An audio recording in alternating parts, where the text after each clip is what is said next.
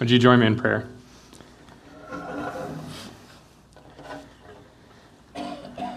Gracious God, as we've heard the word read, and as we've had those visuals of the city, a place to which we all belong in one form or another, we ask that you would bring to us a vision of the eternal city.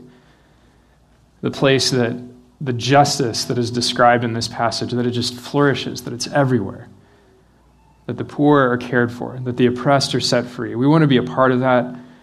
We want to walk into that faithfully like Christ would have us. And so, through these next moments, hearing your word, receiving it, being shaped by it, God, we trust you. Would you lead us forward during this time? May the words of my mouth and the things that each of us consider in our hearts be pleasing in your sight, our rock and our redeemer. Amen. Want to welcome you all again here this morning, especially if you're visiting with us. Love to encourage you to fill out one of those welcome cards and give it to one of our ushers. We'll make sure we keep in touch with you. I got to tell you a story about my dating life in high school. Are you ready? This is going to be a little embarrassing, but I've been preparing myself prayerfully through fasting all week. Uh, I took a young woman out when I was a high school student, and we went to an ice cream place uh, near where I grew up. Anyone else grew up around Marble Slab Creamery? Do you know what that was? It was where they would mix in the candy and like you know turn it all over and inside out. Everybody does that now, but at the time it was quite revolutionary. So we went and we got this ice cream. We had a nice conversation. And I don't know how this happened, but we were talking about things that we love, right? It's a good way to get to know somebody. Like, what are the things that you like a lot? What are the things that you love? And so I think she had shared something about she was a volleyball player, so she loved volleyball and she, you know, loved her family and all this kind of thing. And so I thought I would be cool. And I said, I really do care about the environment. And as I said that, we were walking out to the car, and I had some trash in my hand, and I just threw the trash on the ground. like, just walking along, I really care about the environment. Boop. And the best part of this story is she saw it, and she stops, and she looks at me, and she goes, You gonna pick that up? I claimed a value that I clearly did not have. How many of us have had moments like that where we say, What do you value? And then something comes up and we go, No, that's not it. I've been thinking a lot about values this week. The text, I think, lifts up some really clear values from Messiah, and those are outlined in your bulletin. There's three different values that we're going to talk about today. And I tell that story, I mean, yeah, it's kind of humorous, but there are things that I actually do value. I'd say I, I do value the environment to a degree, like I recycle, right? One of the deep values for me personally, as a pastor and as just a person, is I value people. I value being intentional with others. I value knowing and relating to people in a way that's beyond the surface. That is a value that I have that I try to honor people. Maybe you have a value that's really important to you that you learned from your family, super huge value for hard work. Maybe that was something for you growing up. Maybe, uh, unlike high school me, you really do care about the environment. that's a value. Here on the east side, we value expertise, don't we? We value subject matter experts. We value training and proficiency and excellence. These are all good things. But what the text is challenging us to do and to be today is different than just an expert in something. It is becoming a type of person. That's our premise for this Advent sermon series. We're preparing for Christmas. We're reading through the book of Isaiah. Isaiah is all about who is this Messiah? Who is this king? Who's this person who's coming to rule and to reign? And what we've said is Messiah, who Messiah is, shapes who Messiah's people will become. That's our kind of theme for the whole series. Today, specifically, I want to offer kind of a, a, one level down from that about values. And our thesis goes like this what we become is built on what we value. What you and I become, who we become, is built on what we value. Three sets of values in today's text outlined in your bulletin. Spirit filled and anointed, that's knowing who we are, that's our identity. Second one, living for Messiah's purposes, that's mission and justice. If we say we want to be a just people, what does that look like? And finally, honoring God and people. So, if you want to open up your Bibles, we're going to spend the whole time this morning in Isaiah 61. I'll mention some other references, but Isaiah 61 is where you want to be. Get, your, get it up on your Bible app. Open up that old school Bible of yours. If you don't have a Bible, we have several at the back table. Love for you to grab one of those. Now, where do we get these two concepts of spirit filled and anointed? It's right there at the beginning of the text. I'm reading the first part of Isaiah 61 1. The Spirit of the Lord God is upon me because the Lord has anointed me. Now, before we get into like what does that mean and what are you supposed to go do and the tasks and all that kind of thing, this is a statement of identity. Let's look at both for just a minute. Spirit filled, what does that mean? Yes, it definitely can connect to the presence of the Holy Spirit. As people who are living after the resurrection, after Pentecost, we need to connect that to this reality. Yes, there is a tip of the cap to the presence of the Holy Spirit. The Spirit is upon me. But let's go a little deeper than that, shall we? The Hebrew word here for spirit is ruach, and that's a great word to say if you have a cold. Ruach. We saw this word last week. We didn't talk about it, but we saw it last week when we studied Genesis 1. The Spirit of God at creation is hovering over the waters, breathing upon creation, bringing order to creation. That's what the Spirit does. A related word comes a little bit later in the creation story when God breathes life into Abraham, or into, not Abraham, into Adam. He gives him the breath of life. Different words, similar theme. Only human beings have this breath given to them. Nobody else does. No part of creation, no animal, no corner of the world, nothing except human beings enjoys this blessing of the breath of God. So every person you have ever met has this spirit. They may not be someone that claims to be a spiritual person. They may not be someone that says, I'm following Jesus or I'm doing this, that, or the other. Who they are deep down is that they are made in the image of God and they have been given life and breath by God. Think about the most annoying coworker you've ever had. That person has the ruach, they have the breath, they have the life of God in them. There's that great quote from C.S. Lewis You've never met a mere mortal. You've never met just a person. You have met people extraordinarily made, fashioned in the image of God. So, spirit filled means we recognize that in others, and we are called to treat them with respect because of that. Second thing that we have to talk about is being anointed. This is a little bit more challenging. The text says that Messiah, and thus Messiah's people, is anointed. What does that mean? Anointed, the original word, can be translated as something symbolic, usually like an oil or a liquid, the symbolism being divine empowerment for a task or office. You see this word come up a whole bunch in the Old Testament when it's talking about the priestly orders, the people who belong to particular tribes who were called to spiritual leadership in the nation of Israel. Those people were anointed for that work. They were anointed before they were sent out to do ministry. They were anointed for these purposes. They were chosen and empowered by God for this special work. So, how did they do that? Go back to our thesis statement. What we become is built on what we value. Those leaders did not just trip and fall into spiritual leadership or authority. They had to value it. It had to be something that was rising up in them daily. And we talked about this at our men's breakfast last week, but it's just so important to mention it again. Deuteronomy 6 would have been one of the foundations for this community. And it's a foundation to this day for many in the Jewish community. This is the Shema. This is kind of the mission statement of what it means to be in a Jewish family. Listen to this. This is Deuteronomy 6. Hear, O Israel, the Lord is our God, the Lord alone. You shall love the Lord your God, say it with me, Bethany, with all your heart, with all your soul, and with all your might. That's a statement of value, is it not?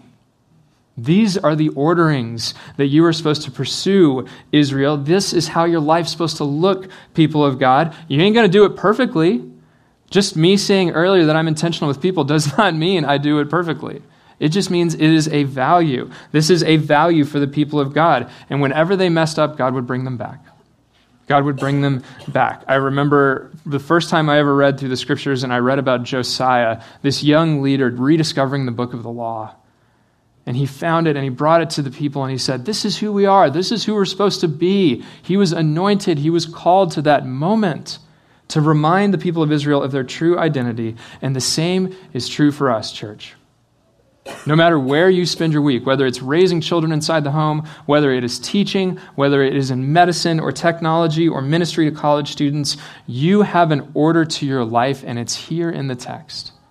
You are to love the Lord your God. You're to be spirit filled and anointed, but you're going toward this value That the best way to love anyone or anything, your family, your work, your neighborhood, is not to love it first, but to love God first. And let that be the source through which everything else downstream can flow. Values aren't just for people. Churches have values. Visitors, often when they come to check us out as a church, they go, What's this place about? What do they value? One of our values at Bethany is passing the torch of leadership from one generation to the next. 102 years. We have tried to take this seriously. Have we done it perfectly? Absolutely not. But we have tried.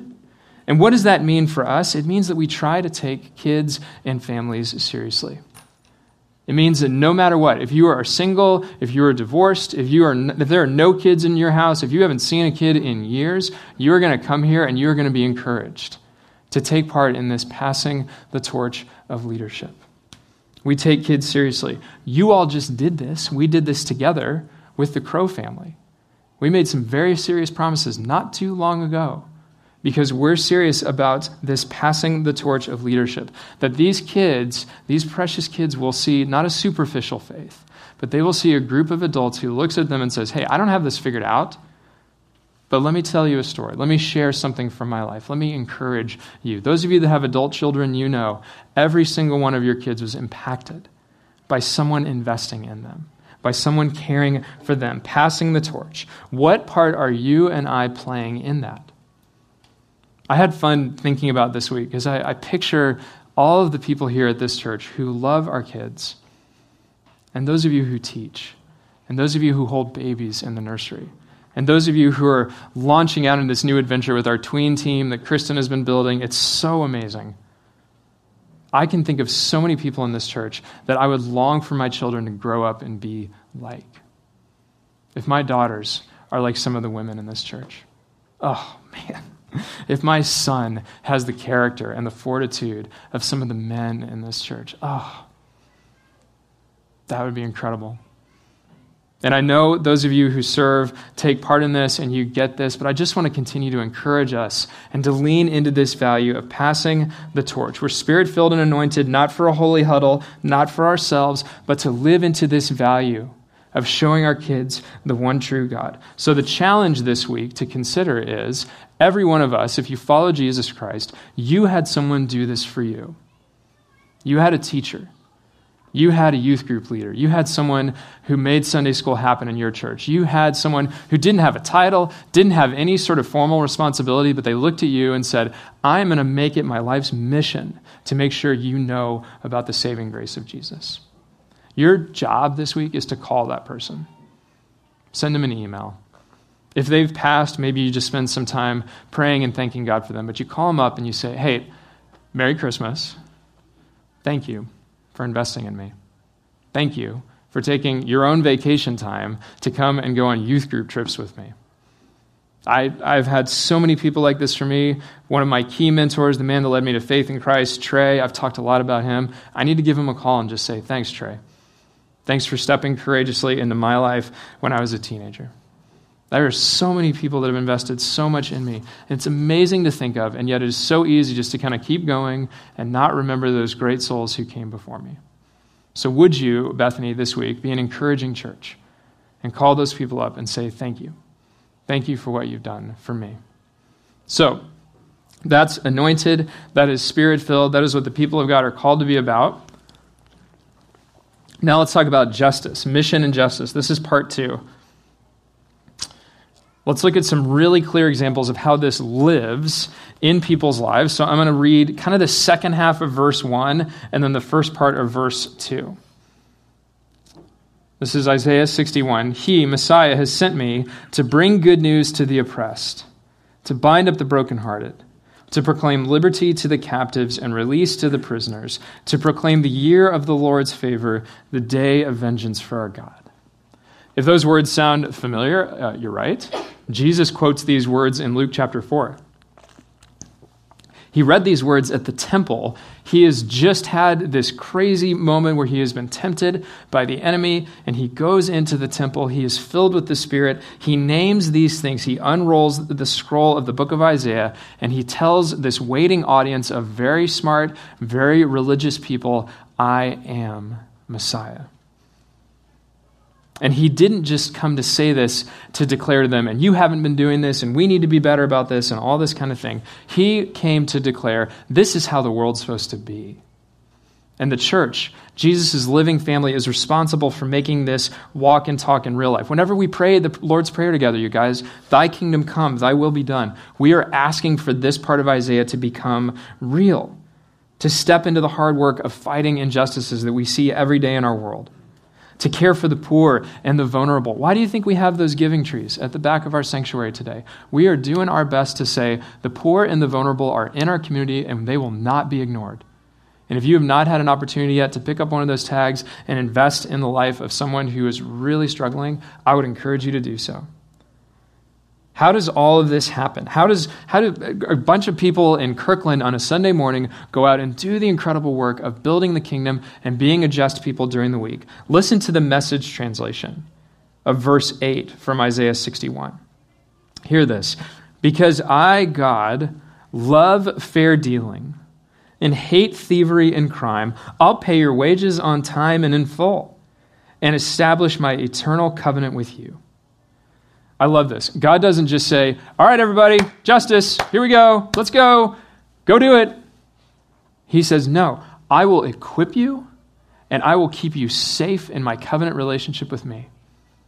You will have every resource you need, church, to go and chase down the work of justice, and you will do it knowing that I abide with you and I do not break my promises. And you will have the most wonderful foundation to do any kind of work that is risky, that is changing the world, that is confronting principalities and powers. It's never happening by yourself, it's happening in this covenant with me. That is good news, church. That is really good news because if we try to do it by ourselves, oof, that's not pretty. That's like saying you care about the environment, throwing some trash on the ground. Messiah promises wages on time and in full. The resources are there. Psalm 145 You open your hand and you satisfy the desires of all things. If you have a desire in your heart for hungry kids to be fed, Messiah will give you the wages, the, the energy, the resources, the stuff that you need to step into that. If you have a desire to seek racial healing in our community, you're not just going to go chase that down. You are going to be given, in the nature of a covenant relationship, every resource you could possibly need for God's purposes. You may think you have a purpose for justice or for righteousness, and you're trying to do it, and it's just not working. Is it God's purpose for you? And would He have you use your skills and your gifts and your tools in a different way? Think of that this week, friends. How might we experience this? Not just picture it, not just give an intellectual nod to this idea of justice.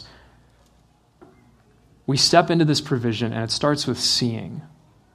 It starts with seeing. A few years ago, I was uh, visiting a mission partner that uh, a church I served had in Uganda. Anybody been to Uganda? Beautiful country. Uh, it's one of the, it's just glorious. Lakes and rivers, kind of rolling hills, beautiful and green. And one of the things that we did when we were there is we would visit with local churches these vacation Bible schools, these outdoor sites where, where these leaders would come and they would do a Bible lesson, they'd do a bunch of games, they would have some snacks for kids, and they would be in these rural communities where these kids would come for miles. And they would come to just play and hang out and be with their friends. And they were fascinated by us goofy looking white people. And it was fun, and we had a great time. And I'll never forget this. We gave away some snacks. Uh, we gave away candy. Okay, so no, we were not, you know, doing the most healthy thing, right? But we gave away these suckers, these little lollipops, you know, with the white wrappers on them that are all these different flavors. My kids get these when we go to the barber shop, so I always remember this when we go there.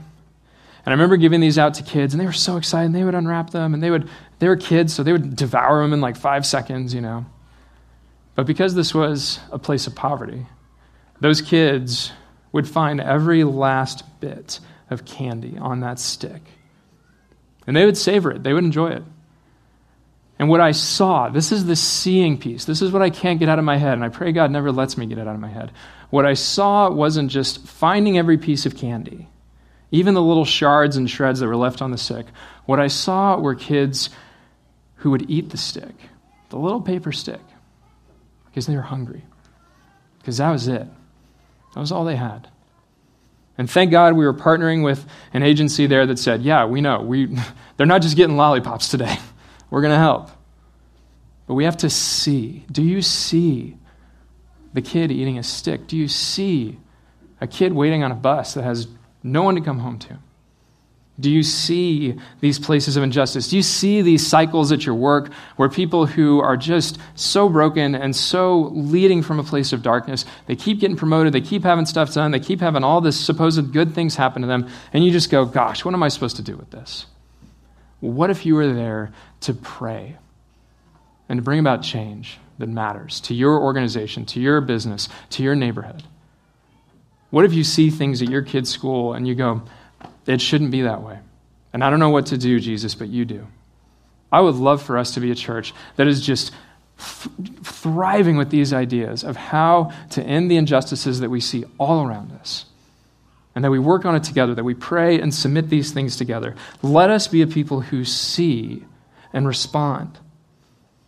Because if this is true, if what we become is built upon what we value, if we say we value justice, and if we say we believe the text, we cannot deny that we have the resources. They're there.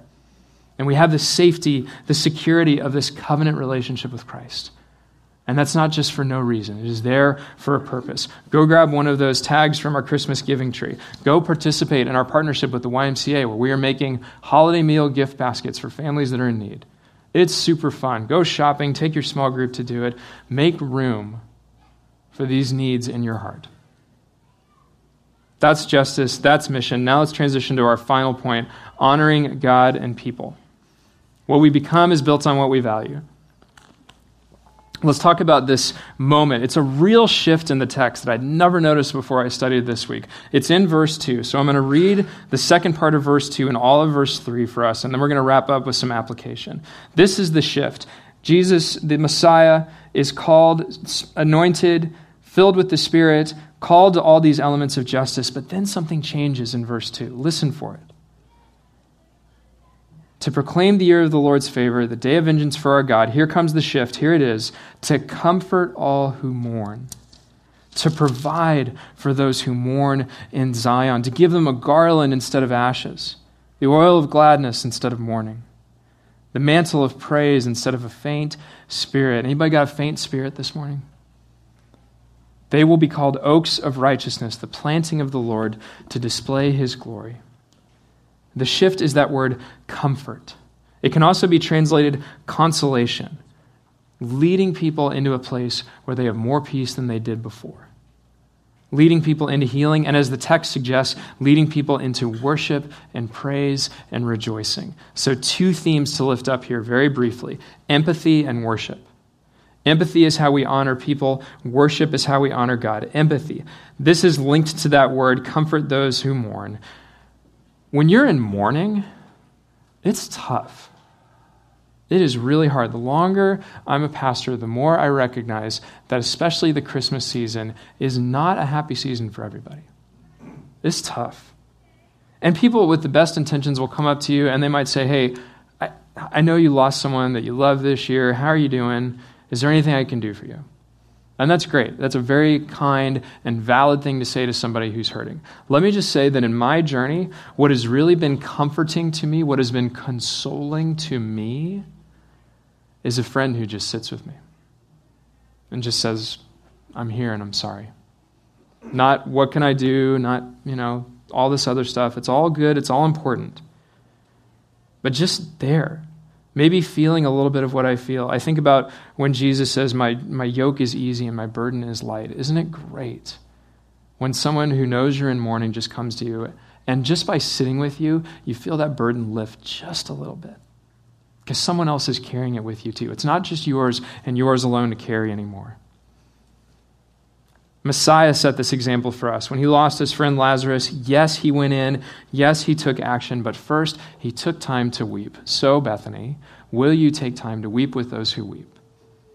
Will you take time to come beside your elderly neighbor? And this is her first Christmas without her husband. I'm praying for one of my neighbors, a guy my age, who is trying to be that presence. His family's trying to be that presence for one of their neighbors. Isn't that a powerful thing? Isn't that an amazing thing? I know so many of your stories here in the room, and I know there are those of you, this is your first Christmas without your brother. It's your first Christmas without grandma. It's your first Christmas without mom. Don't, don't push that down. Find someone that you can be safe with. Find someone that will sit with you, and they ain't going to fix it for you. They're just going to be with you. That's it. If you want a place to do this, let me suggest our longest night service. This has been such a blessing to my family. December 21st, just go. There are details in your bulletin. It's a powerful night where we can just worship Christ together, and we can do so in a spirit recognizing that this is a season of loss for many. That brings us to our final point Worship is another calling of the people of God. This is in verses 10 and 11. This is so powerful. I wish I could read this with just my whole heart and soul being into it. I read it and I want to be in it, and I hope you do too. Listen to this, verse 10. I will greatly rejoice in the Lord. Rejoice in the Lord. How much? Greatly. Greatly rejoice in the Lord. My whole being shall exult in my God. For he has clothed me with the garments of salvation. He has covered me with the robe of righteousness. As a bridegroom decks himself with a garland, as a bride adorns herself with her jewels. For as the earth brings forth its shoots, as a garden causes what is sown in it to spring up, so the Lord God will cause righteousness and praise. That's worship, you guys. Cause worship to spring up before the nations. This is a value that is springing to life. Open up your bulletin and pick up one of these cards, would you? Would you just hold that up for me? This is just one thing, but it is a moment of praise. It is a moment on Christmas Eve when so many people that we are connected to who might not have anywhere else to go, we can say to them, hey, come with me. Why should we bother to do that? Because the text tells us that will be the place Maybe not just in one moment, maybe over a lifetime, but that will be the rhythm, that will be the experience of worship for them where they see God. And we have the opportunity to do that, friends. We're going to honor people by being intentional with them, by showing empathy to them, and we're going to honor God by saying to those around us, if you don't have a place to be on Christmas Eve, join me. I love my church. I love being here. I would love for you to come with me. Take a bunch of these invitations. If you've signed up to serve on one of our neighborhood prayer teams, just want to encourage you grab a bunch of them. And everybody that you're praying for, ask God to give you an opportunity, if He wants to, if you are led to, to just extend that and say, hey, look, I've been praying for you. I don't know what's going on in your life. Join me. Join me for a beautiful night of worship on December 24th. It's two weeks from Monday. That's crazy. Like it's almost Christmas. But Christmas Eve has to come first. And the people of God have to worship on Christmas Eve because it's too good. It's too good to pass up. It will lift the spirits of the people in your life who don't have a church home, but it will draw out a part of who they are into thriving that they have maybe never experienced before. And they'll see that they're an image bearer. They'll see that they have the Ruach, they have the breath, they have the Spirit of God in them. And they need us to invite them. So use this tool to the glory of God. Thank God that we have a place to invite people to. Thank God that we have the freedom to worship. And as we close, I want to invite you to look back over your outline and just consider with me these three values we've been talking about today spirit filled and anointed, justice and mission, living for justice, and then honoring God and people. I told you guys earlier that part of kind of how I'm wired, part of my values is that honoring people piece. I'm not saying I'm perfect at it, it's just something that I feel like I have. Which one of those values trips you up the most? If you got one that you're like, cool, I, I think I'm okay with that one, which one is a challenge for you? Which one is a mountain for you to climb? I'll say that for me, it's that spirit filled and anointed piece. I know it's kind of ironic because so many think of my job as the job that you got to be spirit filled and you got to be anointed. No, no, no. You are spirit filled and anointed to do what God has called you to do, not just because you have this title like I have. I struggle with this sense of being spirit filled and anointed because I fear and anxiety will keep me from ordering my life around the love of God that must be first. Those things will keep me back from really living into this identity. I've seen it happen to other leaders, I've seen it happen to other people so gifted in ministry or so gifted in so many different fields. We talk ourselves out of things. We say, you know what, it can't be me. I'm not that special. I'm just some schmo. No, you are spirit filled and you are anointed, Bethany. You. the people of God. And what will God do with you this week? What will God do if we really started to believe this? If we focused all throughout the season of Advent, this is my prayer, that when we see something that reminds us of Christmas, that we remember, I am spirit filled and anointed. I am called by God to the work of justice. I'm called to see.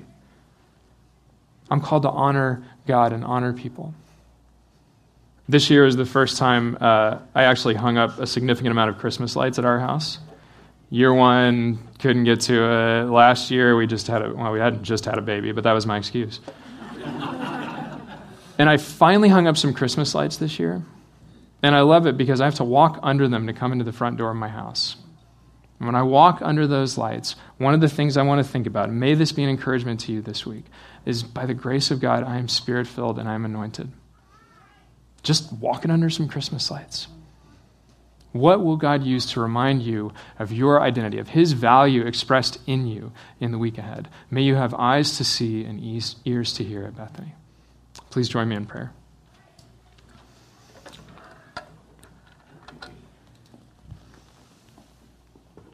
Father, we're so grateful that in your faithfulness to us, which we do not deserve, you have said, Come and worship me. You have said, Come and be my people. Be spirit filled and anointed. Come.